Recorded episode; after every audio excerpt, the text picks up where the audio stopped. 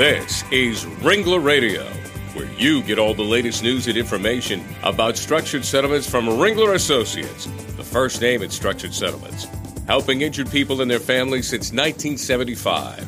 Ringler Radio is made possible in part by Allstate, American General, John Hancock, Liberty Mutual, MetLife, Mutual of Omaha, New York Life, Pacific Life, and Prudential. Now join Ringler Radio host Larry Cohen.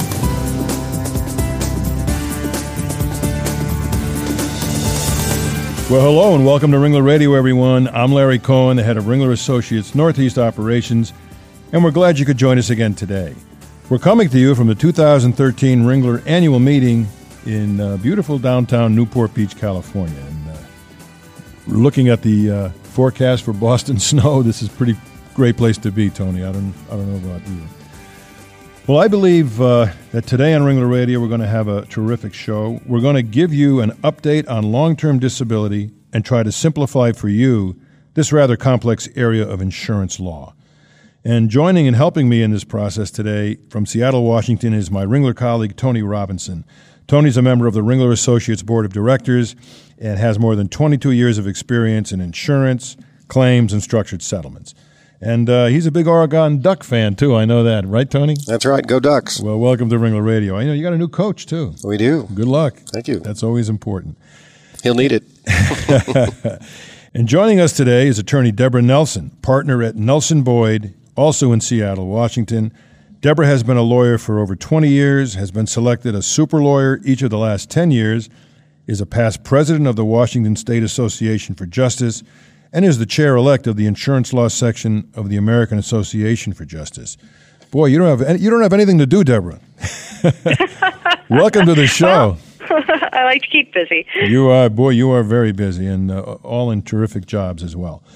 Well, Deborah, it's great to have you here. Uh, let's give our listeners a refresher course on long-term disability insurance. How is LTD uh, coverage different from the other types of insurance policies? Good question. It's just a completely different animal. And I think that that's the thing that trips up a lot of people um, in a number of ways. For people who have long term disability insurance policies who maybe have filed a homeowner's claim or an auto claim before, uh, they may look at it and say, oh, this is okay, it's, it's fine, I understand how to do insurance claims and it's not a problem. And their employers are telling them to go ahead and apply on their own. They give them the forms and they sit down and fill them out and send them in and think that everything's going to be fine.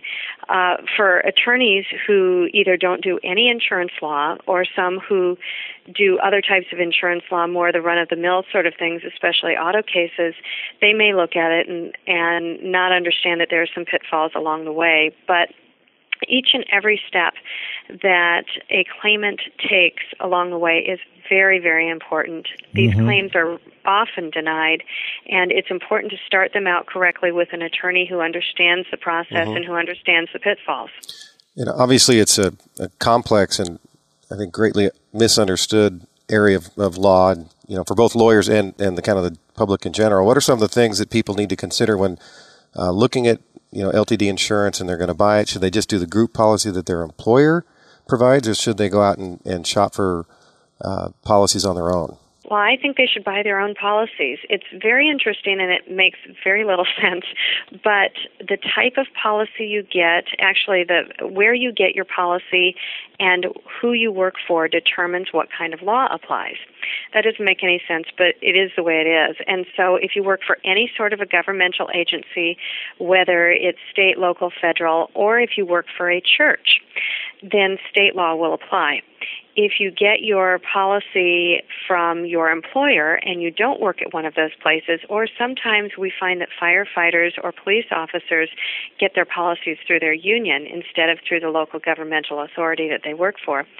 If that's the case, then federal law applies if you buy your own policy, your own private policy from your own agent, then state law applies. The big difference with that is that federal law uh, and the acronym for that is ERISA, E R I S A, all caps. The federal law is terrible. It provides very, very little resource or recourse, I should say, for insured consumers, very little hammer for the lawyers, and little to no incentive to behave correctly for the insurers. On the other hand, the state law claims are much better, um, especially in Washington State here because we have excellent insurance laws. But I know that some of the other states have have good insurance laws as well. And in that case, the insurers are more likely to behave correctly and to honor their duties to their insureds. They're more likely to take the claims seriously and approve them. And if they don't approve them and it's necessary to file a lawsuit, we can sometimes get what's called bad faith damages, which mm-hmm. means you can get not just what you're entitled to from the policy, but also some extra money uh, to cover your the hassle and delay of having to go through the entire process. So it really matters where you get your policy. So if you have someone who is a high earner or a young person or a professional, I really recommend that they go out and buy their own policy because although it may be expensive in the beginning, it can just make a world of difference later when you need it. Well, that's no question about that. That's good advice. Uh, and it seems, Deb, that LTD is the type of thing that most of us just don't want to even think about. And uh, therefore, uh, many people are unprepared when the unthinkable accident or illness happens. How do we get people to really consider the ramifications of having, you know, being disabled and, and having or not having the insurance? What, what do you see as the uh, impetus to have people going out there and protecting their future? Well, you know, the problem always is, and, and I expect that Tony sees this in in the work that he does too, is that we go on and we live our lives and we assume that things will be just fine, and then tragedy strikes, mm-hmm. and that's only the that that's the first point when you become aware that gosh, I could have done something a little bit differently, or maybe I needed to protect myself more, or maybe I need to think about this a little bit differently. And sadly, at that point, it's just too late. So that's why we try to educate people as much as we can. And we do that on our website and we do that on our Facebook page. And we go out and speak to the public a lot about buying the right kind of insurance, buying enough insurance, and certainly being careful about long term disability insurance. Um, it, it's really complex, it's really confusing, and people just don't want to think about it, but you have to think about it before it's too late. So I think it's just like doing financial planning, it's just like having a will written um, after people have children. A lot of times they do those things. This is another thing that people really need to think, about for ensuring their family's future. Yeah, it's it's really sort of uh, personal risk management. You know, there's there's a there's very real problem out there if you don't take care of it. If you don't buy auto insurance and you have an accident, you know, you're you're uh, you're going to go bankrupt. If you get disabled and you don't have disability insurance, you may find yourself without income for an extended period of time. So, assuming somebody's gone out and you know done their homework and and have a policy either you know through their group plan or, or on their own or, or both, um, maybe you can tell us a little bit about uh, if something does happen, what is the process they have to go through to apply for benefits and, and get their claim started? Is, and are there things we need to worry about in that context that you wouldn't really think about being a, being problematic for them? Sure. Uh, the process is not what you would think. It's a different type of a process, which makes it a, a trap for attorneys who don't do this kind of law either, because it's very different than the other types of insurance we handle. But the first step is the applications process. And the employee usually gets their forms directly from their employer. The HR department will give them the forms, and the employer has to fill one out. The attending physician has to fill one out, and then the person who's disabled, the disabled worker, has to fill one out. And they're all submitted to the insurance company. Then the insurance company has a few months to decide whether they're going to approve the claim or deny the claim. If they deny the claim, then there's usually about a six month period, 180 days, that the claimant has to submit an appeal then the insurance company has another couple of months again to look at it and to decide what to do. If they deny the appeal, then a lawsuit is filed, and that usually can take a couple of years. The problem, though, is that the danger period for the claimant in terms of doing everything correctly, not raising any red flags, not not um, stepping into something that's going to be problematic for them starts immediately. Most people think, well, I'll just go ahead and fill this out, I'll see what happens, and then if I'm denied, then I'll get a lawyer. And in the old days, it was okay to do that, but I've seen more and more legitimate claims be denied on the appeal end of it at the very, very beginning, and then people will come to me and ask me to help them with the appeal. And because of what they or their physicians have put in the application, it's really difficult to help them at all, and I have to turn down a lot of people who I believe are disabled, but who I can't prove are disabled. And the reason is because the insurance company is gathering evidence against you on your case from the very, very beginning. So if people put things down in their disability application that may be red flags, they have no idea. They may be putting things in that they shouldn't be putting in. They may be wording it a way that they shouldn't word it. Give us an example. Or give us an example of some sure. things that would be red flags on an application that uh, people should be aware of.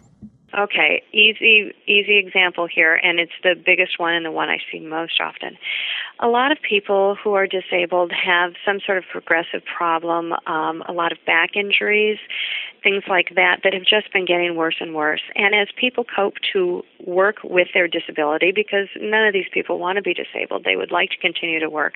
They find all sorts of different coping mechanisms. And one thing that happens when you're in pain, when you're injured, when you're fearful of not being able to continue working is you have a lot of stress and anxiety. So some people go out and get medicated for that or go for counseling for that. That's not a bad thing to do, it's a good thing to do. But people often will put down that their disability in that case is number one, back injury, number two, pain, number three, stress and anxiety. Well, the stress and the anxiety is really a component of the overall back issue. But when the insurance company sees that, they focus on the stress and anxiety because the vast majority of insurance policies contain a 24 month limitation, which means if you're disabled and any of your disabling conditions is a mental health issue, then they only have to pay you for 24 months. Mm. So when people come to me, wow yeah, you can see where this works. So when people come to me after they've been denied and the insurance company denies them because of the back issue and says, "Yeah, we don't think you're that bad off," but they also say you were applying for this reason, they come to me, the best I can do is to try to get them benefits for 24 months. Whereas if they come to me initially I'd talk to them, I'd look at their medical records, I'd talk to their physician and try to determine really is that the is that the stress is the stress the real factor that's disabling them or is it a byproduct of the back injury? Well, it's right. interesting. I, I, honestly I think I can't think of very many uh, people that we've worked with Larry in our regular jobs, whether it's a this kind of claim or, or the more traditional uh, physical injury stuff where those you know stress, anxiety, depression things they they, they kind of come hand in hand. I mean that's present in almost every case, and that's that's not what's disabling them, but it's there because it just sucks. Yeah, it's not, not disabling them, but it's disqualifying them from yeah, long term coverage. No. So those are good red flags to think about. And you know, I think when we come back from break, I want to ask you about. Uh, when these claims are denied, where, how do you get started? What, what, what process do you take uh, from there to, to help these people get their just uh, their, what, what they should be getting uh, from their policy uh, language? We'll be right back right here on Ringler Radio after a quick break.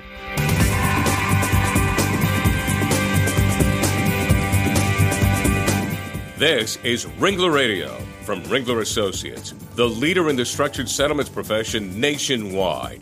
Did you know that Ringler is involved in a third of all structured settlement cases in the country? Ringler Associates works with all the parties in a lawsuit settlement to find the best possible financial solution for the people involved. There's a Ringler associate in all the major cities of the U.S. No one has more experience than a Ringler associate.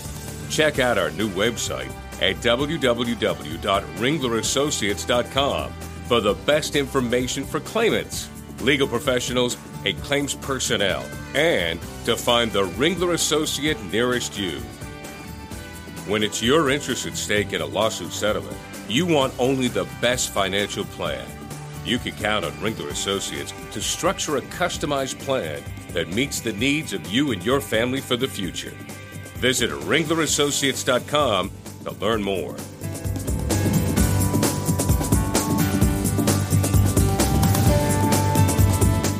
Welcome back to Ringler Radio. Glad you could join us. I'm your host, Larry Cohen, joined by my colleague and co host, Tony Robinson, and attorney Deborah Nelson, partner at Nelson Boyd both from Seattle, Washington. Uh, Deb, when these cases are denied, what happens then? We, this is where you step in and really try to give these uh, consumers and people who think they've got some good coverage uh, some help. How do you how do you help those folks? Well, what happens is people get a denial letter from their insurer, and it will say the reasons why they applied. It'll say the information and evidence that the insurer looked at, and then it will say why they're denied. And it will tell them that they have 180 days to appeal the denial. A lot of people think that they can just simply write a letter to the insurer, or maybe get their doctor to write a letter, and that that would be sufficient. That's what happens a lot on health insurance claims, I believe, but this is a different thing entirely. What happens then is I think you need to get to an attorney as soon as possible because the clock is ticking and it takes a good five to six months to put together an appropriate appeal package. Then what I do is I get a complete copy of the file from the insurance company to make sure that I understand what they had, what they looked at. And I often have to request it a few times.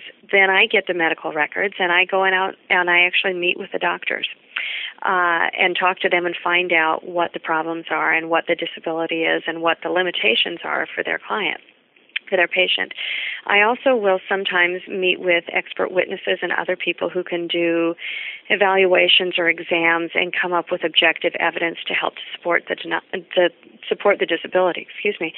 Uh, so I'll do all of that, and it takes a long time to put everything together. The important thing is that when we ship off the package, we want to have the most comprehensive, authoritative picture of why this person is disabled that we possibly can, because we want the insurance company to have a lot of information.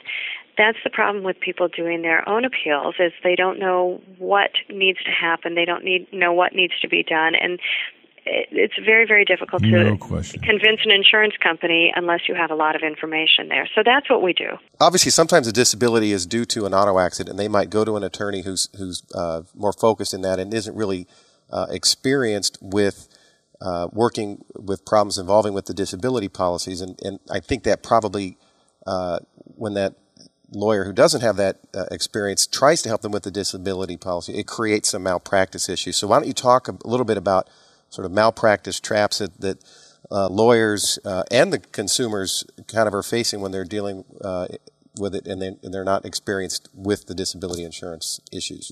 Well, that's that's a good point because sadly there are people who come to me either they've done their own appeal or their application and have done a poor job of it and I can't help them or they went to an attorney who didn't specialize in this area and the attorney made a mistake and at that point I'm no longer able to look at helping the individual with regard to their long-term disability benefits but because I do legal malpractice I look at whether there's a lawsuit against their attorney because the attorney did a bad job. So that's something that people need to be careful about, and I think it's always important not to dabble in areas that you're not familiar with. But the things that are problematic are the two step process the application and then the appeal before you file a lawsuit. You can't simply just file a lawsuit without doing an appeal. The deadlines are also very important. The 100 180 days runs very, very quickly, and some attorneys will look at it and think that the regular statute of limitations applies, especially if it was a disabling injury as opposed to a disabling illness. And they'll look back to the date of the injury and think they have three years. Yeah, exactly. That's that's not the case. And then um, some attorneys don't understand how important it is to put in all of the objective information, all of the evidence with the appeal package, and to get a complete copy of the record from the insurance company. So all of those things are really, really big and really important. And those are the areas where uh, I think a lot of attorneys um, perhaps miss something, and then also the aspect of whether federal or state law applies because it makes it very different in terms of how you litigate it and what your remedies are. Right, De- Deborah. You know, for our audience out there, it's always good to have a g- good concrete example. Do you have an example of someone you helped that had a disability claim that uh, you could kind of relate to our audience to bring all this home to them? Oh, I have a I have several clients that I have helped who um, I really enjoyed working for them, and it was it turned out well for them in a legal sense as well. And I, I will say this, if, if I may, I've spent most of my career being self-employed, mm-hmm. and so I do this work because it's what I fear. Mm-hmm. And so when people come to me, I always put myself in their shoes because it's what I fear. And I had a very nice gentleman who hired me, and he was disabled. And it was very clear that he wanted to work and that he just could not. His body was not allowing him to. And Mm-hmm. so I worked with his his doctors and met with them personally. I worked with him. I worked with his wife, and I got all of the information. And we took about five months to put everything together. It was a state law claim, and we were really gratified to get a result very quickly and to find out that he was approved. So that was a wonderful experience. Terrific, and terrific. then I had I had another client who hired me, and this is what I'm recommending more and more. She hired hired me for the application process. She was nervous that she would not be approved, and so she contacted me. And she had a bit of a, a different sort of a disabling condition that was really unusual, and I was concerned for her that they may not approve it. So we worked very carefully but I worked behind the scenes. I the insurance company didn't know I was involved, so it didn't raise any red flags to them, but I prepared the entire application. I got her medical records, I worked with her doctors, I worked with her. I put everything together and then sent it in and she got approved. And in that circumstance when they hire me on the application process, the fees are different and they just pay me hourly because my hope is I'm successful on that and then they don't need to pay a contingency. Right. There you go. You know, and they just go on, yeah. It, it seems, you know, and it's probably somewhat counterintuitive to people. You hire a lawyer, that implies that there's going to be some, you know, litigation perhaps. But in fact, if you if you consult the right person early enough, you actually can speed up the process to, to get them approved. I mean, you know, at the end of the day, you're saving them both time and money uh, by Right. having you know kind of early engagement. So.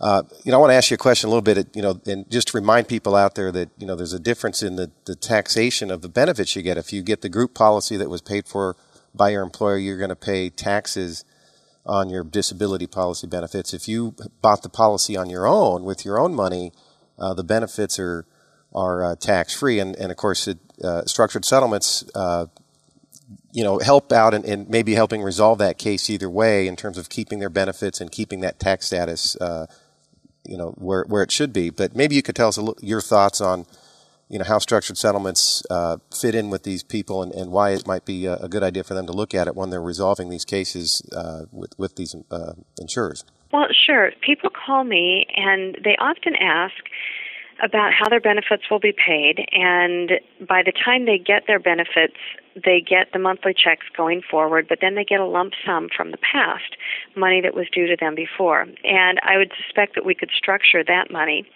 Uh, but what they also want to know is, well, I just want them to pay me out. I just want to get a lump sum and I just want them to pay me out for the future. And you have no control over that. You can't force an insurance company to do that. And usually they won't, except when you file a lawsuit. And when you file a lawsuit, at some point during the litigation process, the insurer often contacts me and says, hey, we want to settle this case and we want to pay a lump sum.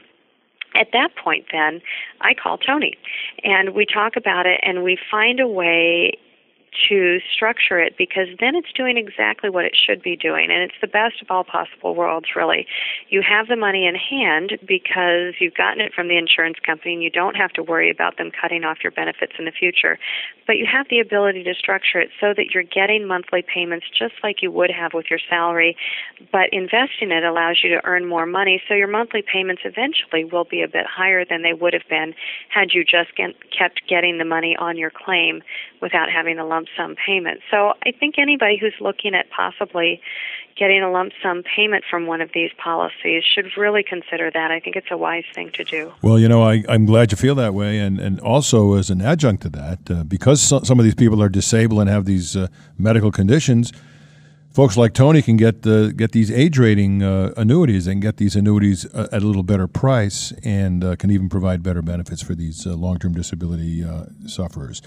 So, with that, Deborah, I think we'll wrap it up and uh, say thank you very much for joining us today. It's very educational. I'm sure our audience is going to be uh, very interested in what you had to say. If someone wanted to contact you, how would they do that? Oh, good question. Well, you can go to our website, which is www.nelsonboydlaw.com, Okay. and Boyd is B O Y D, or they can give me a call at 206 971 7601. Terrific. And Tony, how about yourself? Uh, you can reach me at uh, ringlerassociates.com or uh, call my office at 1 800 344 7452. Terrific. And for all of you out there, you can reach any Ringler Associate at ringlerassociates.com. Uh, all of the associates are on the website. It's a terrific website. It's been recently redesigned. I encourage you all to go there. And uh, you can also download any Ringler radio show from the website, ringlerassociates.com, ringlerradio.com, or legaltalknetwork.com. Or you can even get it in iTunes, and I encourage you to go ahead and do that. So, with that, I will say to uh, you, Deborah, thank you very much for joining us. Thank you. This is a pleasure. I appreciate your ability to educate folks about this important area of the law. Terrific. Tony, thank you for being a great co host. You bet. Thanks, Larry. Thanks, Deborah. Appreciate it. And for the rest of you out there, go have a great, great day. The views expressed by the participants of this program are their own. None of the content should be considered legal advice. As always, consult a lawyer. Thanks for listening to Ringler Radio. With over a million listeners, Ringler Associates, the first name in structured settlements. Visit ringlerassociates.com today.